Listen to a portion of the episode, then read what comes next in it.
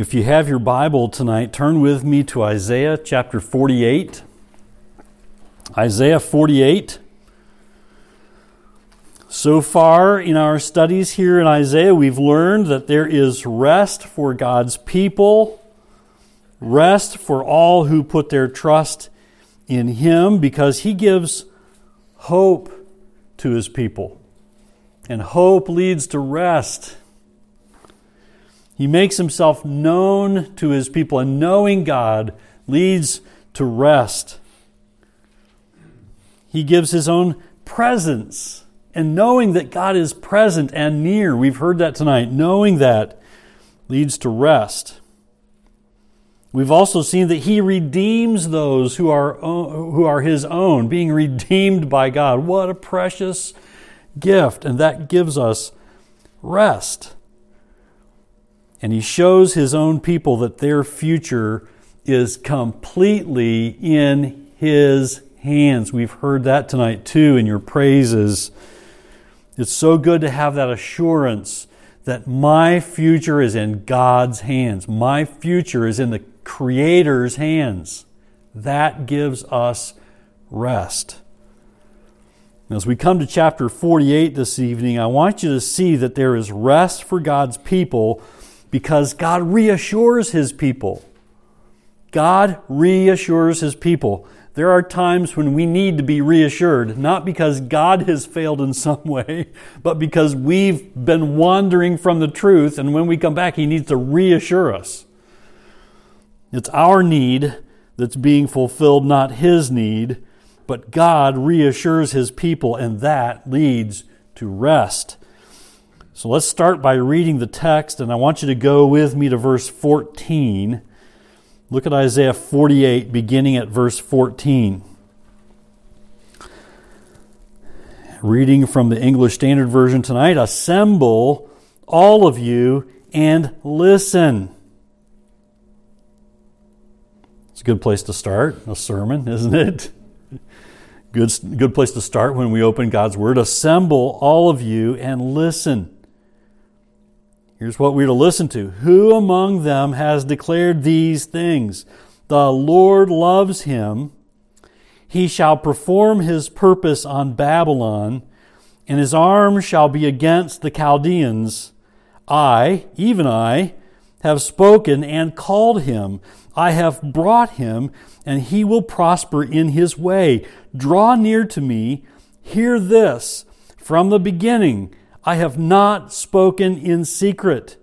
From the time it came to be, I have been there. And now the Lord God has sent me and his Spirit.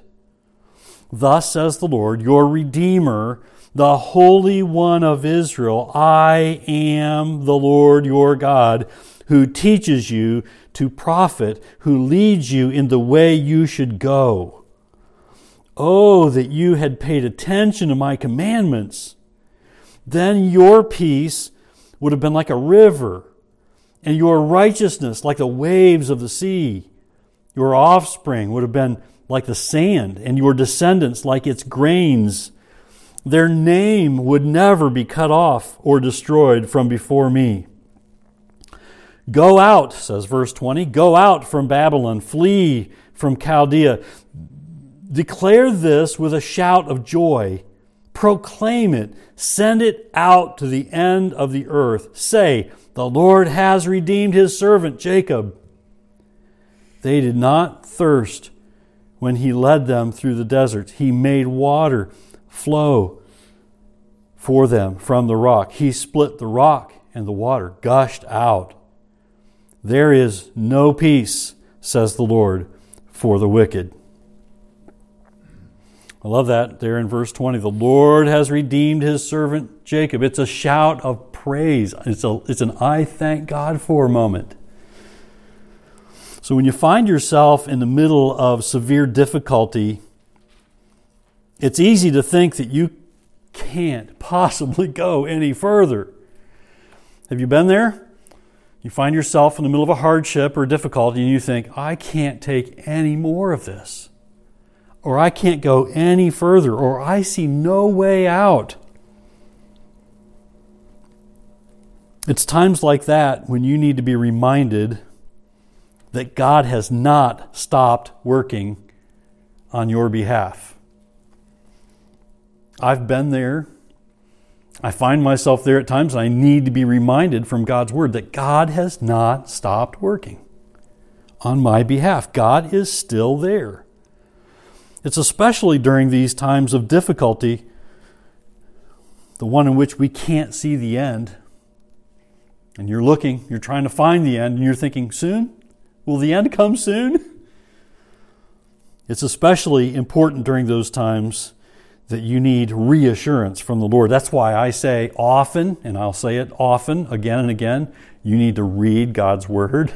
You need to hide God's Word in your heart so that the Spirit can reach into your life and bring the reminder of the Word, the teaching of the Word, the preaching of the Word, as you preach the Word to yourself, as you remind yourself, even correct yourself when you're in need of reassurance from God uh, for followers of Jesus to keep moving forward on the path that God has laid out for us, we need, we need the constant reassurance that God is walking with us. And we get that in His Word. That's why we need to treasure the Word. We need to hide God's Word in our hearts, not only so that we might not sin against Him, but, but so that we will be reassured when we begin to doubt or wonder what's going on. Is God there? Does He care? Does He know about what I'm going through? Oh, you can rest assured, and God is all about assuring, assuring you that He is beside you, He is with you. And if you're a believer in Jesus Christ, He is in you. Praise God. And He, you need to know this, and I need to know this, that He is in complete control. So the text we're looking at tonight is a reminder that we have the reassurance of God that we need daily. And as we look closer, I want you to begin to see here and let this passage remind you and encourage you and assure you that God has not left you to fend for yourselves. God has not left me to fend for myself. In fact, He's the most powerful part of our relationship. You have a relationship with God, the power comes from God, not from you. We're reminded of that often, and we begin to wonder what's going on when we forget and we need these reassurances. So, in fact, it's here in the Bible we're given the reassurance that God is the one who gives us his blessings when we follow his word. God loves to bless his people when they follow his word. I want you to note first that God does not speak in riddles, but he speaks clearly and plainly. We can thank God for that. We can praise God for the Bibles that we hold in our hands and the translators that have gone before us to help us understand the original manuscripts. Think about that. The one true God speaks to us from His Word. God makes Himself known to us. What a precious gift that is. And He gives all believers in Jesus today His Holy Spirit to dwell in them. And then He calls His children to walk walk with Him, to walk with Him with the Word, and to talk to Him in prayer. So we can have personal relationship with the one true God who is not silent. He does speak to us. He speaks to us through the pages of our Bibles.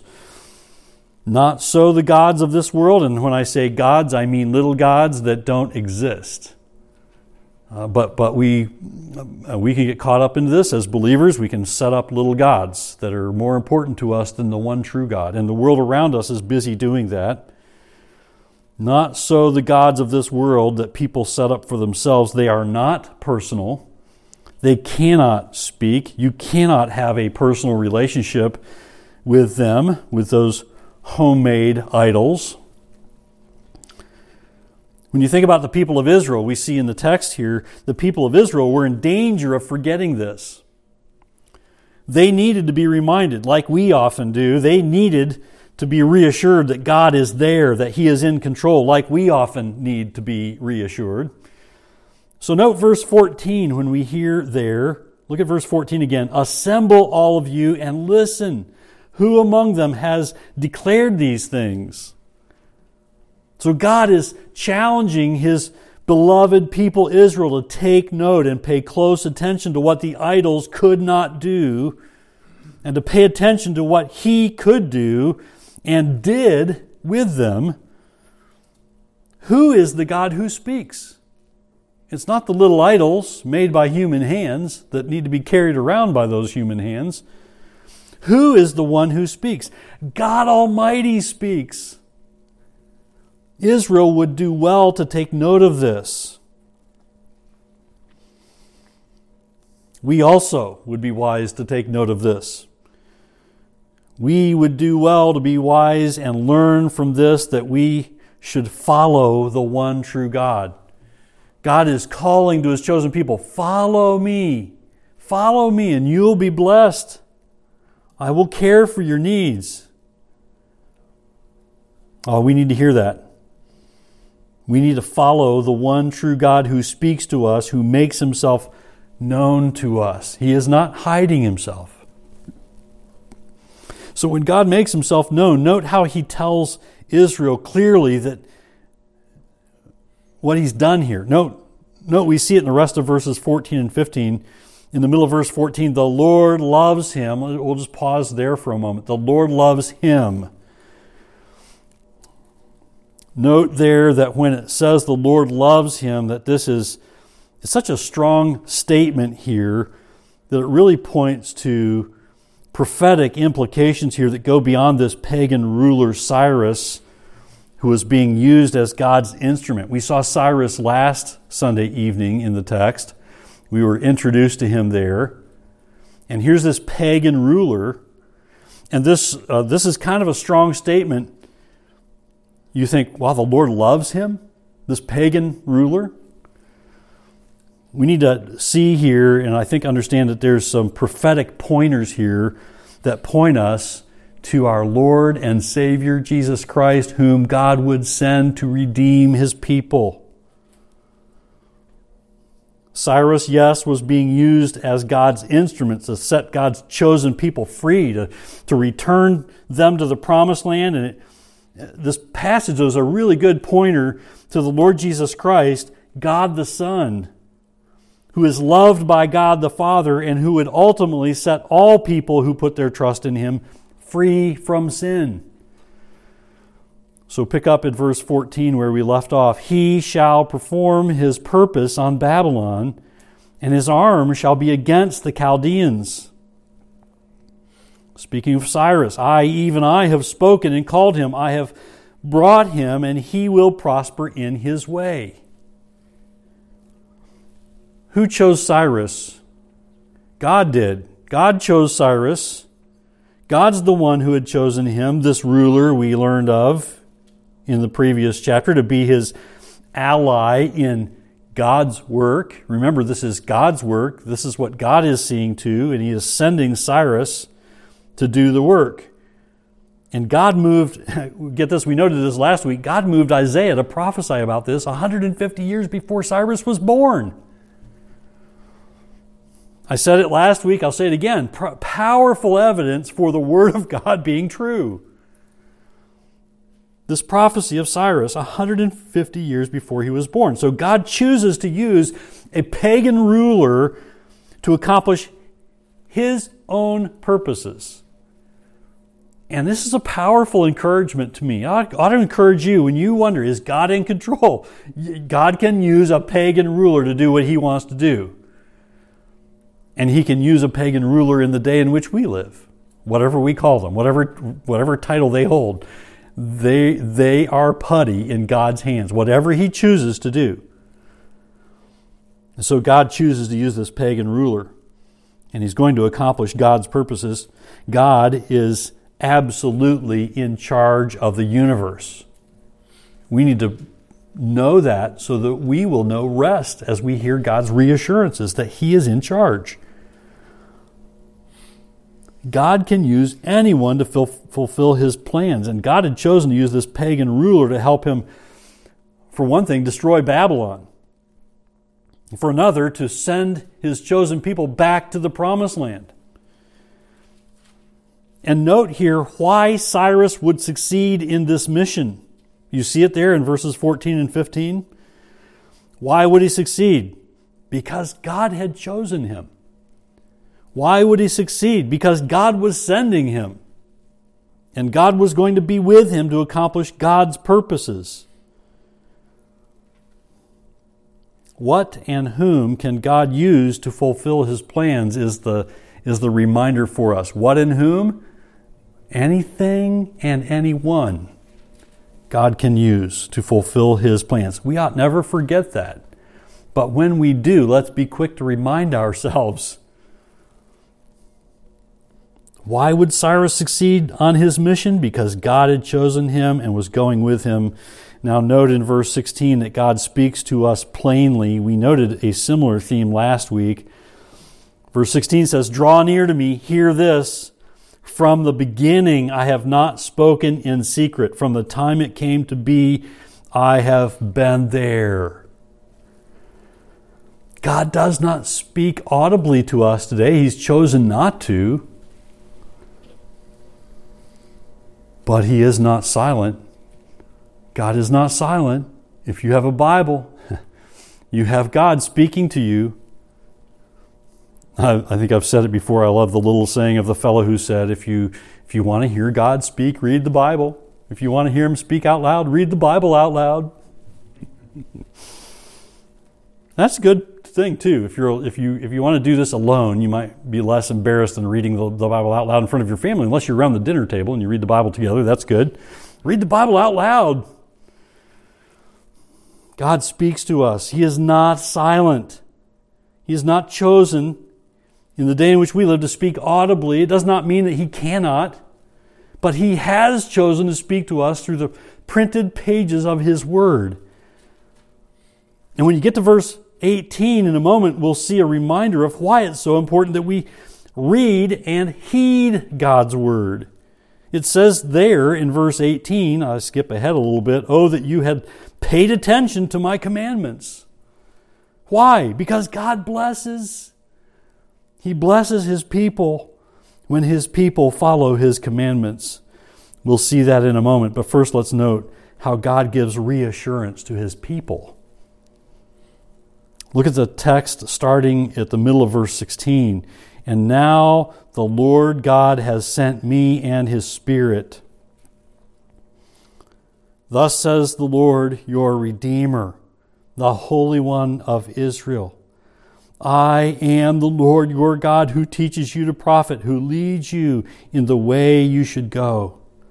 There's another prophetic pointer here to the Lord Jesus Christ. Did you hear it? And now the Lord God has sent me and his Spirit. Thus says the Lord, your Redeemer, the Holy One of Israel. It's precious to see these, these signposts in the Old Testament, these pointers, pointers to Christ. God challenges his chosen people, Israel, though, and all of his believing children today with this. The challenge is this. You want to hear it? It's, it's the one your mom always gave you. It's the one your dad probably gave you. This is Father's Day. So it was, it was the one your dad gave you. Obey. Obey. God says, Look, I'm speaking to you. I'm not silent. I'm not hiding myself. I'm not keeping secrets from you. It's clear what I expect. Obey. If God's chosen people would have obeyed then, God would have sent blessings but they often disobeyed. You read of the Israelites and you think, my word, disobeying again? What in the world? They often disobeyed. And when they did, they missed out on God's rich blessings. How sad to think of all the blessings they missed out on because they were rebellious and stubborn. Oh, but that's us too, isn't it? Have you ever stopped to think about that? I wonder how many blessings I've missed because I was rebellious and stubborn. This is where I've often told my kids don't do what I did, ask me how I know. Don't, don't do as I do. do. Do what I'm telling you. Ask me how I know this is the right way to go because I've gone the wrong way. How many blessings does God withhold from us because we choose to do our own thing? We think we're smarter than God's Word.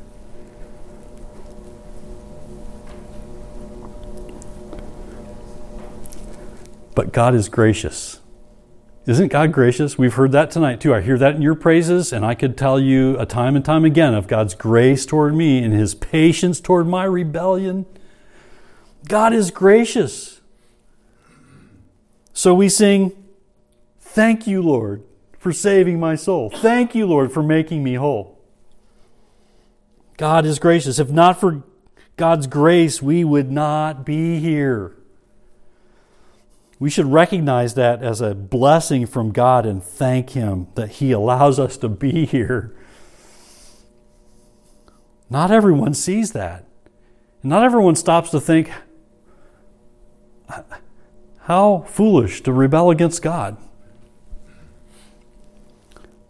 God is in control, He rules over everything. Note how God describes Himself in verse 17 as the one who teaches you to profit. I think we need to understand this properly. I think it's a helpful translation that the NIV gives us here when it says, who teaches you what is best for you. And isn't that our God? Our loving Heavenly Father. Like a, like a good earthly father, only our Heavenly Father, a perfect Father. But a good earthly Father will teach you what's best for you. God was teaching Israel what was best for them. And He is gracious to teach us what is best for us and leads us in the way we should go. Let me ask you will God ever lead us astray? God's ways will never lead us astray. God's word will never lead us astray. He will never lead us astray. God Will God ever mistreat us? Oh, no. How gracious God is. He may discipline us, but He will never mistreat us. And it's because He alone is the source of truth. He alone is the source of life. He alone is our true source of rest. And now we come to verses 18 and 19 where we see that God blesses obedience. God blesses obedience. God will bless his chosen people, but the blessing could have come sooner if the people had obeyed his commandments sooner. Note how God's blessings are described here in verses uh, 18. We'll look at verse 18. Oh, that you had paid attention to my commandments. Then your peace would have been like a river, and your righteousness like the waves of the sea. Now, I have stood before in the middle of the Ausable River in northern Michigan. Norm, have you ever been in the Ausable River? Because you know where Grayling is, and it's right there. Um, Ausable River is a beautiful river, and there's a section of the river called the Holy Waters.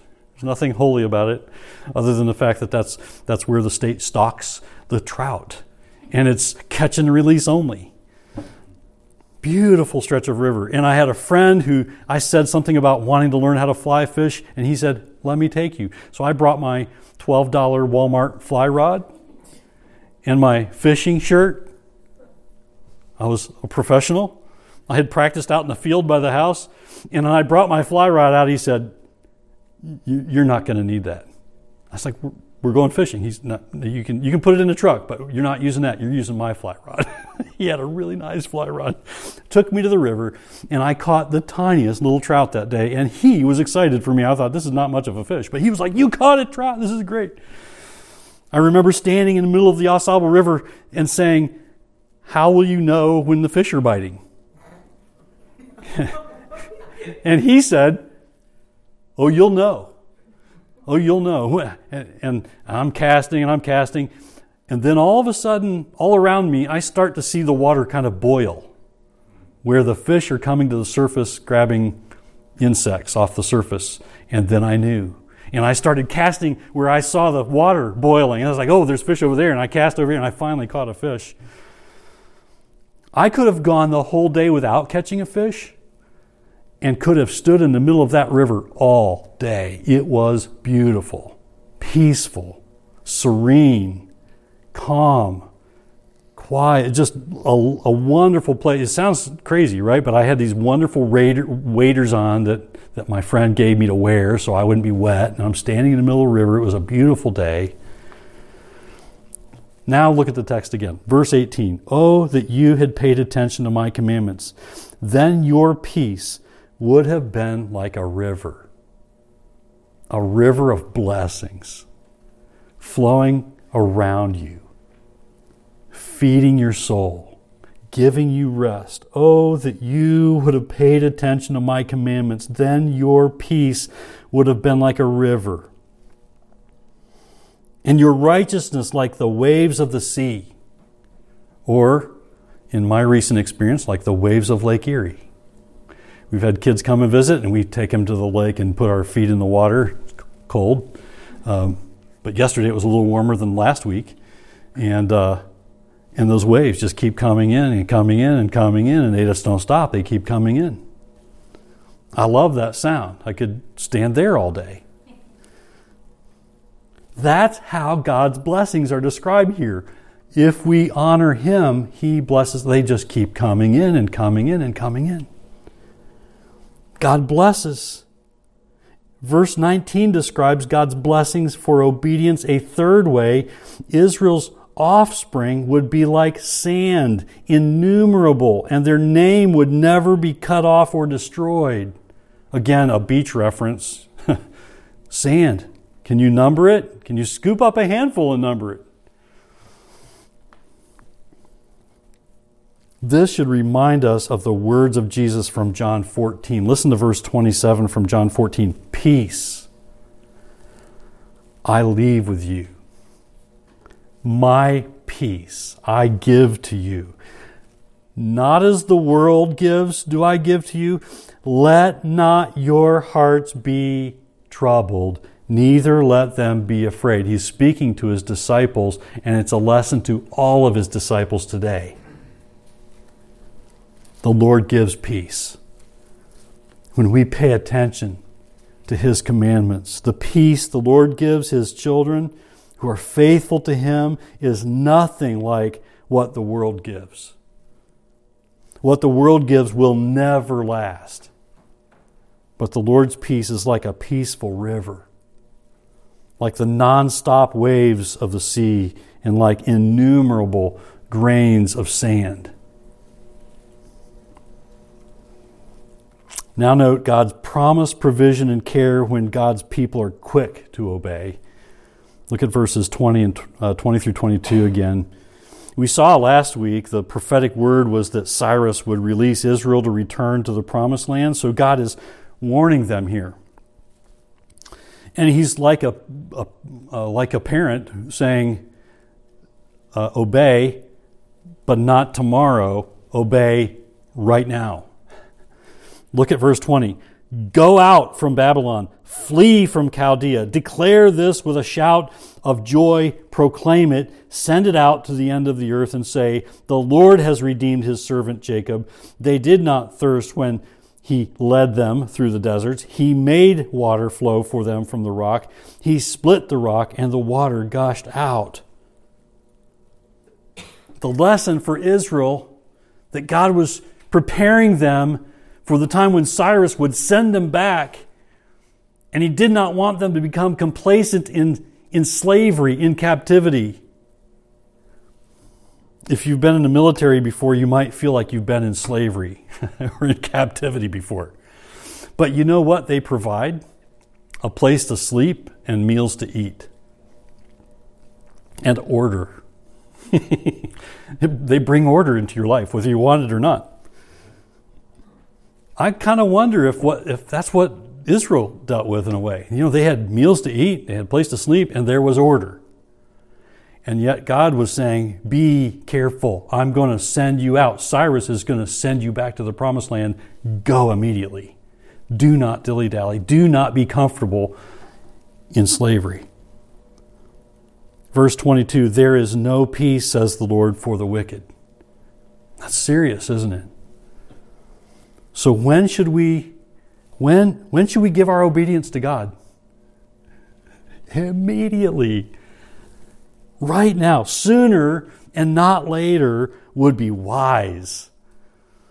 That's what we're hearing here when times are hard, when we need to obey God's word, and that's all the time that we need to obey God's word, but especially when things are difficult, we need to keep our eyes on the Lord and keep our eyes on His word and take the next step of obedience. When times are hard, we need, our need is for obedience to God's word. That is what will bring God's blessing and help.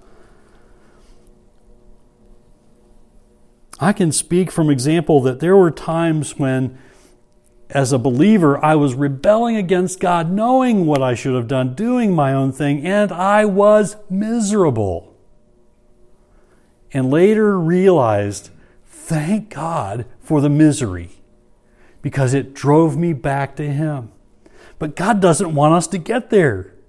He doesn't want us to rebel. He wants us to obey quickly. And God will give His peace and God will give His joy. God will give you wisdom for the next step as you continue to obey, and God will give you rest. When life is going smoothly, we need to obey then also. we need to obey when, when things are hard and difficult and pressing, and when things seem joy filled and, and light and enjoyable, we still need to obey. And when we do, His peace will be our peace. Because God is gracious to give rest to weary souls. The quicker we are to obey, the quicker we'll experience God's blessing, His wisdom, His help. And we have this constant reassurance from God's Word that when we trust in Him and obey Him, He is there. He will help. He will bless and He will give us rest. What a joy is ours to have a God who speaks, who loves us, who cares about us enough to warn us, to challenge us, to give us His wisdom, to, to reveal Himself to us, and then say, Now obey. Because there'll be blessing that follows. And we can praise God for that.